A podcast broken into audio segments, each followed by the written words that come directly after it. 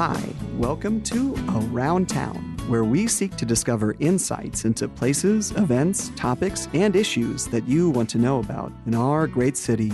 I'm your host, Nick Bergfeld, with producer Chuck Luck. Today we'll be talking with Lauren Garduno, the president and CEO of the Ports to Plains Alliance.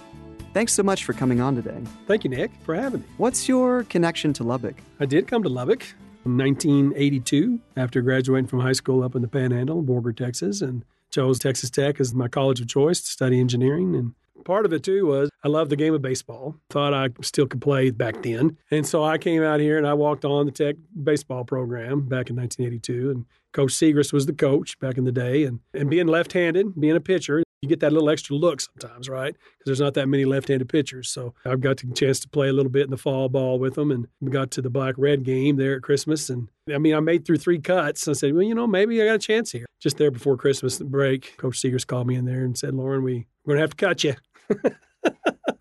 but they had suggested that I maybe consider going and pitching at Ranger Junior College if I wanted to do that. But at the time, Nick, I was already semester deep into engineering classes, and I knew that someday that would put you know food on the table. So I said, well, I thanked them and, and went a different way. Stayed in Lubbock, went to school. What was Lubbock like when you first came here? 82 to 86. It was a good time to be at Tech. And since I love sports, I followed people like Bubba Jennings and basketball, you know, and some of that kind of stuff. We had a, you know, don't throw Billy Joe, don't throw Billy Joe football program. And I remember taking mom, dad to the first game, family night there in the fall. And we were on the top deck of that Jones Stadium, which looks nothing like it does today. But SMU, Pony Express, Craig James, Eric Dickerson, number two team in the nation. And I remember Texas Tech had them tied up 17 or 17 or something like that with about, you know, the last minute. And then everybody was just jumping up and down. And then we watched them make a lateral throw on the kickoff and return it for a touchdown and beat us, you know. So those were the Texas Tech days. You know, I eventually later became a, what they call a RA dorm mother for three years there on the campus. And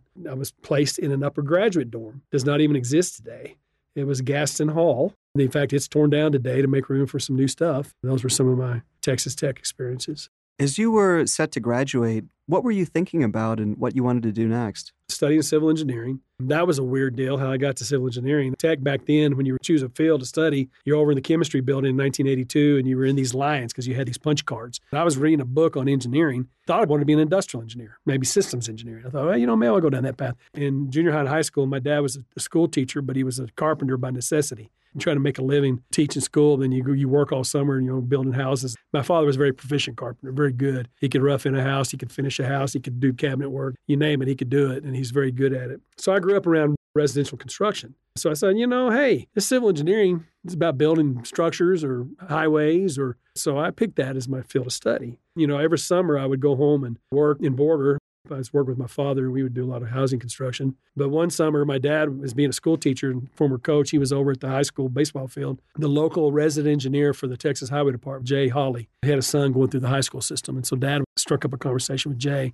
And Jay said, What's Lawrence studying at Tech? And he goes, Well, he's studying civil engineering. And Jay goes, Well, that's what we do. He said, Well, is he looking for summer work? He said, Well, he'll come work with me, my father said. And Jay goes, uh, Come over and apply for our highway department. So I did. First summer out of college, 83, 84, started going home and working for the highway department. And every summer they gave me more responsibilities and I was learning a lot. It was in the field of civil engineering. And by the time I graduated, December of 87, I knew I wanted to work transportation. Had planned on going back in the Amarillo district and work up there, but I was doing some part time preaching. Abilene had recruited me to do a little preaching in a small congregation in the Abilene area. And I met my future bride, my wife, Ketta from Winters, Texas. So I ended up not going to work in Amarillo District. I ended up going to work for Highway Department in the Abilene District. What were the kinds of activities that you would do for the Highway Department there? I was very fortunate. It was kind of a unique time. The Highway Department, a lot of the workers were elderly guys. You know, they come out of World War II and a lot of A&M boys and stuff, and they were going to work for the Highway Department. So these guys I learned under, they had 35, 36 years for the department. And they took me under their wing. They would teach me things. I was very fortunate. We had some bridges we had to build up there in the panhandle, and I was fortunate to work summers on those bridge projects. And we had a brand new farm to market road we had to build over in uh, the corner of the Texas panhandle over by Miami, Texas, in that area. And I was a chance one summer to lay out a full survey and lay out a whole road. And one summer, this is funny, Jay Hawley goes, Lauren, he goes, haven't you ever done bricklaying before? Because he knew I helped my dad in construction. And I go, yeah. He said, well, why don't you take a couple of these summer hands? We need a re-brick our planter in front of the office. We got out there, and I remember, you know, watching that bricklayer use a string, you know, and the level, and you know, and strike that mud. So you know what? We laid a silly flower bed 30 years ago, guys, and so it's still there. Thought I'm pretty good at bricklaying. Not much civil engineering there, Nick, but anyway, that's what you get. what goes into building a road? All the various processes. First of all, you know, you have to identify the roadway features that you're trying to build on. You take a look out there on a blank horizon and you say, well, you know, there's these gullies here and these valleys and these rises here. And first thing you got to do is you got to say, you know, where does it make sense that, you know, you can lay a road out that you don't have to cut a lot of dirt out of the side of a hill or bring in a lot of field dirt to bring it up. So you got to conceptualize what that road would look like, maybe first of all. And there's not a lot of that being done this day because a lot of the roads are already built. Back in the day when we were building new roads, it was kind of exciting to get a chance to think about, you know, how does that lay out? Interstate 27 wasn't even built at the time I started working, you know, from back there, particularly from Amarillo to Canyon to Lubbock. Some of that interstate wasn't even built at the time. That starts there. Use some survey skills and, and map you out kind of a, a, visualization of what you want that road to look like. And you lay that on the ground and you're cutting dirt here and you're filling dirt there to kind of level it out. A lot of equipment, a lot of dozers, a lot of dirt packers. You know, you're bringing in dirt. You got to have certain type of dirt. Bring in some good caliche road building material, strike you out a road and build it. How do you reflect on the experience of moving to Abilene, starting a family there? I had a choice where I could start my work. I was either going to be Snyder, Texas, or Abilene, Texas, or uh, Hamlin, Texas. Of all, there was the three openings. I wanted to go to Abilene because that's where that congregation was that I was helping out a little bit. I'd already met my bride. She was a school teacher, education major, and then later she went and got her counseling master's, and later she ended up getting her PhD in education administration and has had a very good career in education administration. I married a farmer's daughter. Not only am I thinking about living in Abilene, but I'm thinking about, okay, how do I get 35 miles south of here and start figuring out how to help my father-in-law farm and ranch? The joke there was, is when I graduated from tech, my wife thought, well, I'm going to buy me a new car. At the time, I thought Honda Accord, that'd be kind of a cool car to have. And I thought, I'm going to give me one of those. I met Keta, and first thing she said, you're going to buy a Honda? Said, no, we're not. We're going to buy a pickup truck. And I said, what? Pickup truck? Sure enough, I don't know about eight or nine or ten of those pickup trucks later. Never owned a Honda Accord, but uh, that's kind of how you start establishing yourself. Our first daughter came 1990, two years after we married, and Amber Lauren is her name, and she's a band director for the Abilene High Band program. Just got named first woman in the history of the Abilene High Band. You know, that's kind of cool. And then lo and behold, we thought, well, we'd have one three years later, and you know, the next one didn't come till 14 years later. So you just thank the Lord that you have what you have when you get it. I took a little 15 month hiatus, early 90s. Ken and I went to College Station to get that education out of the way. But then we came back to Abilene. And in 99, TxDOT sent me out to Midland, Odessa. The district engineer position came open. And so I went out there to be the district engineer out in Midland, Odessa. And that's where I raised my oldest. And then my youngest was born while we were out there. And we'll be right back with Lauren to continue our conversation on Around Town on 89.1.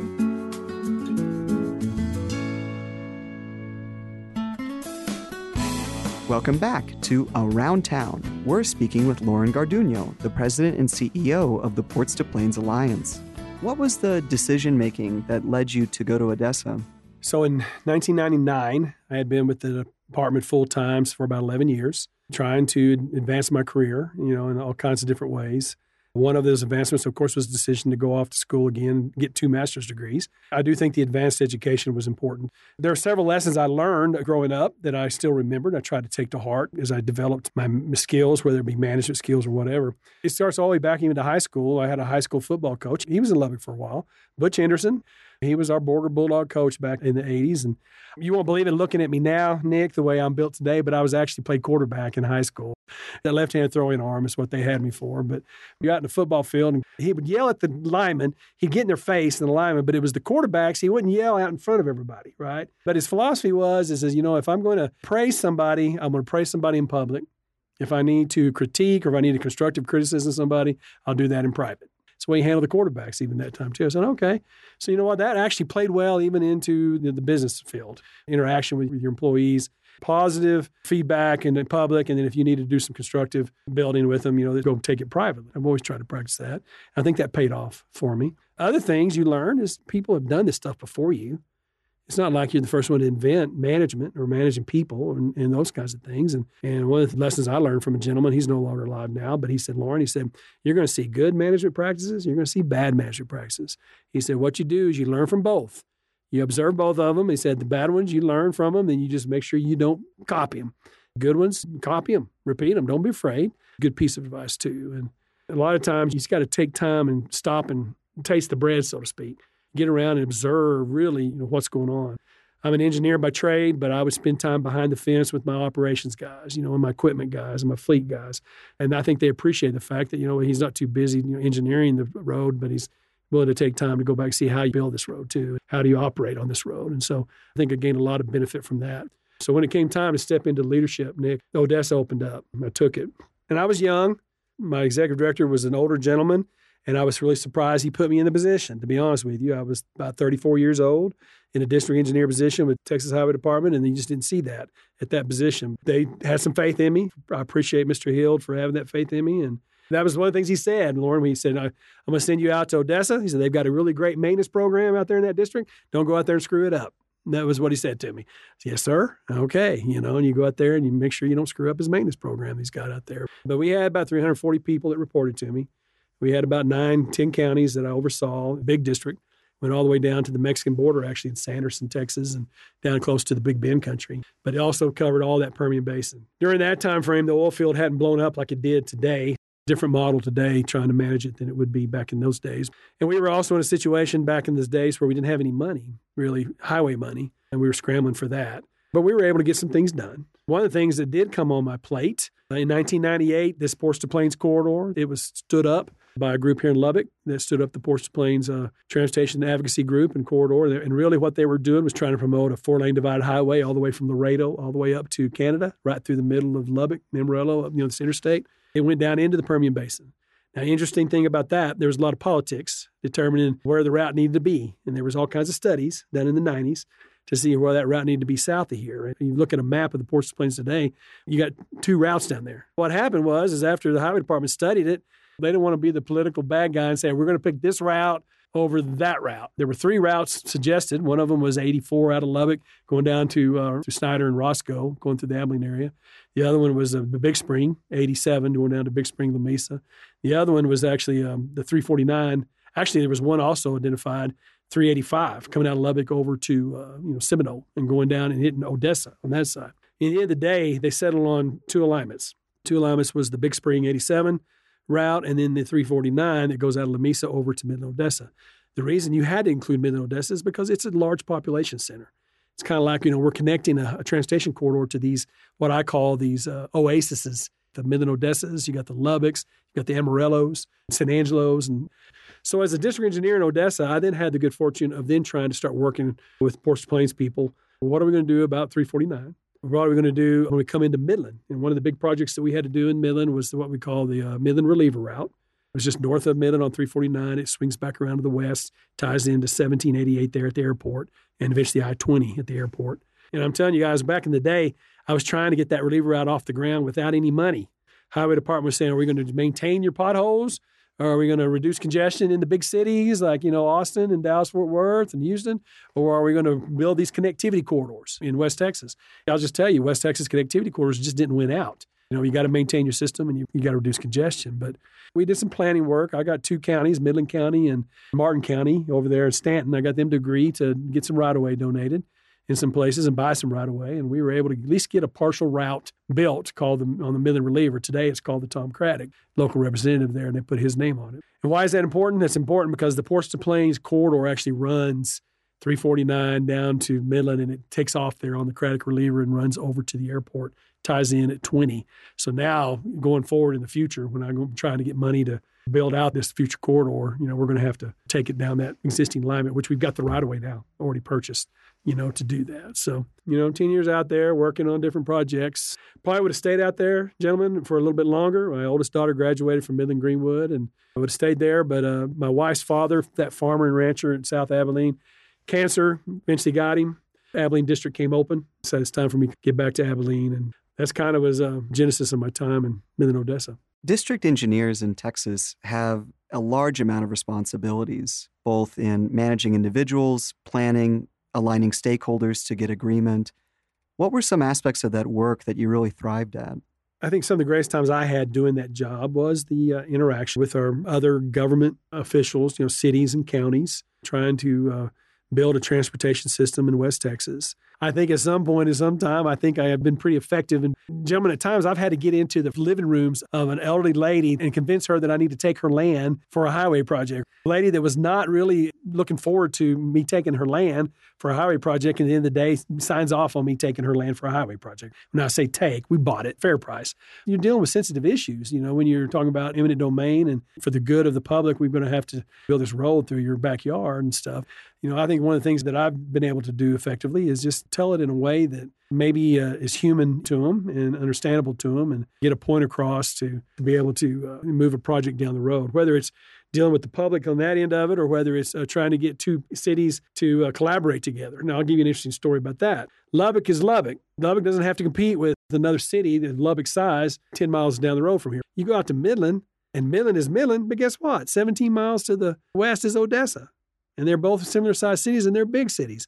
And whatever you do as a transportation engineer in Midland, guess what you got to do in Odessa? You've just basically got to do it. That still exists today. Friday night lights, 17 miles away, the football field, you know, how they care for each other on a football field is the way they care for each other in a business setting, even in highways, right? Once in a while they get together and they play together. And that was one of my jobs as a district engineer. I had to get them to every once in a while to play together so that we could get a project off the board. And then we were able to build some things in Midland, Odessa, when sometimes it was hard because Odessa wanted their priority over here and Midland wanted their priority over there.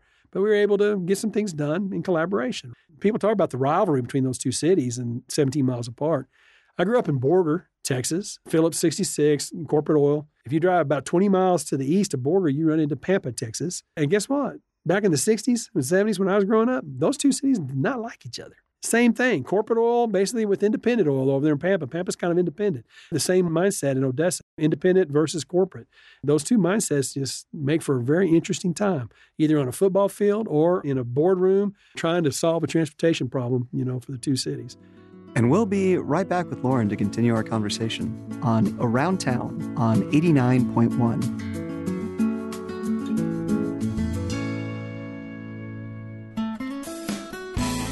Welcome back to Around Town. Our guest today is Lauren Garduno, the president and CEO of the Ports to Plains Alliance.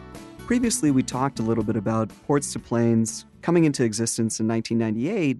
The idea has really evolved a lot. How did you get involved, and how has Ports to Plains changed over time?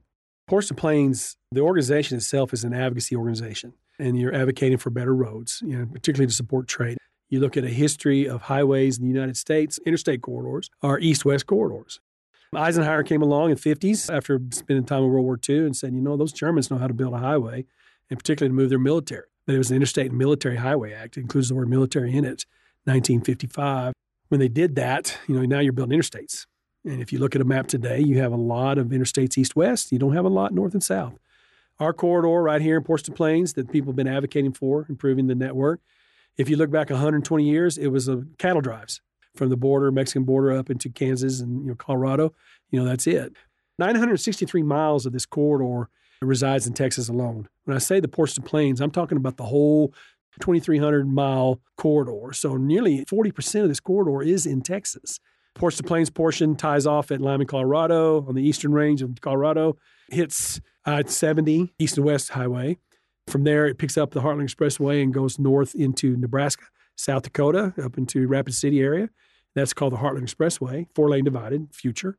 And then from there, it's the Theodore Roosevelt Expressway, another advocacy group, picks up the corridor and takes it all the way up to New Montana and the Port of Raymond. That is the Ports to Plains Trade Alliance. That's what we're kind of all about as a group. The way Texas was going to build it is after the interstates were built in Texas, including this I 27 that comes out of Amarillo down to Lubbock, finished in like 92, you know, all of a sudden the highway department said, what's our next evolution of corridors? They came up with the Texas Trunk System. Texas Trunk System is about 11,000 miles of highways connecting cities of about 30,000 in population, greater, trying to improve four lane divided network. Ports to Plains is just one part of 11,000 miles of highways. So you have to compete with all that funding to build out. And in early, oh, you know, 2001, 2, 3, TxDOT had some money to dedicate to corridors, and they did so. But what happened is um, about 07, 08, the money dried up. Texas's solution was in the engineering world was what we call Super 2. People say, well, what is a Super 2? Well, it's because we don't have the money to build four lanes divided. Maybe we can get by with building a three lane highway in existing right of way footprint. And that basically is a, where you have a passing lane and you see these signs passing lane next two miles. Flipping the passing lane. That's called a Super 2. It's kind of a poor boy's way of getting it built until we can figure out we get the money to four lane divide. So some of this Texas highway, even the Ports to Plains, is like that. But in 16, game changed for Texas. The game change was is the voters voted Prop 1 and Prop 7. Prop 1 is oil and gas severance. Prop 7 is sales tax. Both of those propositions put money out of those two funds into the highway fund. And overnight, Texas's highway program doubled in construction, 10-year program. 35 billion went from 35 to 75 billion in one year. We dusted off the Texas trunk system, said let's look at these corridors again, and maybe we can start building those corridors again. Something else happened. The Ports Plains Alliance, that organization said, you know what? Let's stop thinking about this just as a four lane divided. Let's go interstate. And lo and behold, when the study came out, that was a game changer, game changer for TxDOT because the numbers were incredibly good for us to build a future interstate on this along this corridor. For example, $2.4 billion increase to your GDP, 21% reduction in accidents, $4 billion in travel cost savings. All that lost money that they would have had in lost savings, this interstate will save them. That's just the beginning of the positive things on this corridor. If you looked at the whole corridor from Laredo to uh, Canada, 12 of the nation's top 20 feedlots sit on our corridor. 50% of the nation's cotton is on our corridor. Our corridor actually includes the New Mexico portion of it that goes from uh, Clayton over to Raton. March of 22 last year, through the appropriations bill, we were able to get a federal designation for future interstate on the Ports Plains corridor. And that was a game changer with TxDOT. Last time around, you know, I just assumed it was going to be I 27. They came back and said, Lauren, you can't just assume that. You have that leg that swings over to Midland. You got the big spring leg that comes up there. And you have this leg up there in Dumas that splits, goes up into Oklahoma, and it stopped at the Oklahoma border. People say, Lauren, why does it stop at the Oklahoma border? We wanted to carry the interstate designation through Oklahoma on the Ports Plains route, Boise City, over into Colorado. That's Lamar, Colorado, over to Limon, Colorado. That's the tie-in at I-70. But what happened was, is we ran into some difficulties in Colorado with the DOT. They weren't quite there yet trying to solve their congestion issues on the front range, I 25, Colorado Springs, Denver. So they wouldn't sign on to it. Oklahoma DOT wanted it. You know, they only have a few miles that runs through their panhandle that's part of the corridor. New Mexico wanted it real bad too. They signed on. So you got a future designation.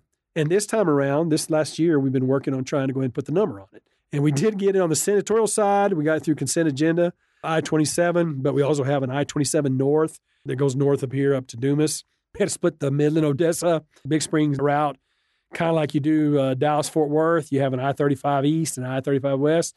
You got to have an I 27 East and an I 27 West. But we were able to get that done.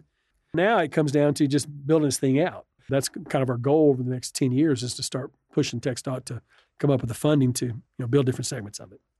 The economic benefits of this program are clear. For the smaller subset of the population that's concerned about greater connectivity to Mexico for one reason or another, what do you have to say to them?